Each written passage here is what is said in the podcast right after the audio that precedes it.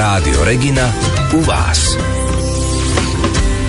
Stredoslovenského svetové stredisko v Banskej Bystrici tradične pripravuje prázdninové tvorivé dielne. Je to tak aj dnes a z Dolnej ulice spomedzi detí sa hlási Zuzana Ševčíková. Pozdravujem. Pekné ráno prajeme všetkým poslucháčom Rádia Regina. Áno, e, dievčatá, ktoré sú tu, e, deti zdobia kraslice voskom momentálne, pretože pred nami je Veľká noc, ale sú veľmi tichučko, pretože sa sústredia. E, je to asi aj veľmi zložité, ale ide im to krásne. Natálka, tak ako sa ti dnes pracuje? Veľmi dobre, ale nepovedala by som, že je to zložité. Je to pre mňa dosť ľahké.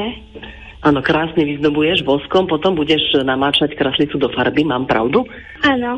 Tereska, tebe sa ako páči dnešná dielňa?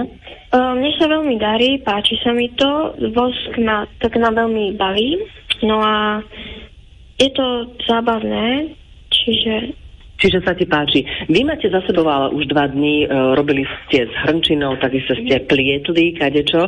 Tak aké to bolo? Čo si vlastne e, vytvorila? No tak v, včera sme robili košíky a plietli sme také tričkoviny. E, ja si to použijem ako podsedák do lavice.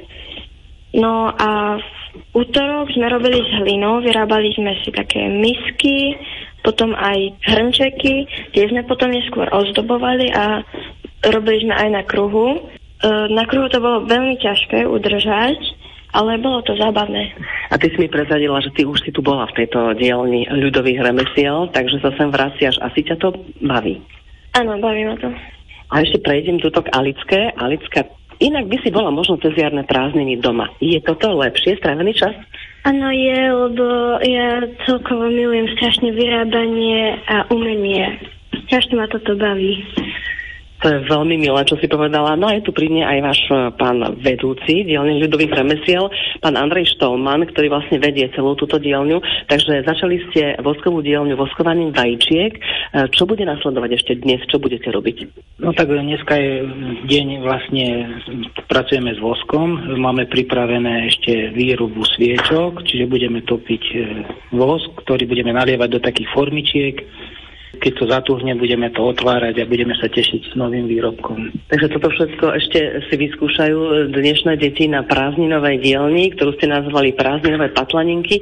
No ale vy máte také už veľkonočné nejaké výzdoby a vôbec inšpirácie pripravené aj pre verejnosť, pre, pre dospelú verejnosť, ale aj pre iné deti. Takže e, čo e, sa týka Veľkej noci, čo máte v pláne najbližšie? Tak srdečne pozývam e, všetkých žiakov z našich základných škôl, aj s pani učiteľkami môžu prísť do našej dielne, tak ako to bolo aj zvykom pred dvomi rokmi. No a máme takisto teraz pripravené, e, takže srdečne všetkých pozývam do Svetového strediska v Banskej Bystrici, no a ja asi zostávam ešte dlhšie, pretože som sa tak e, rozhodla, že aj ja si vyskúšam možno vyzdobiť nejakú kraslicu a len ešte na záver, čo sa týka toho postupu, mňa celkom milo prekvapilo, že vy vlastne používate niekoľko farieb, do ktorých vlastne vkladáte voskom vyzdobené kráslice.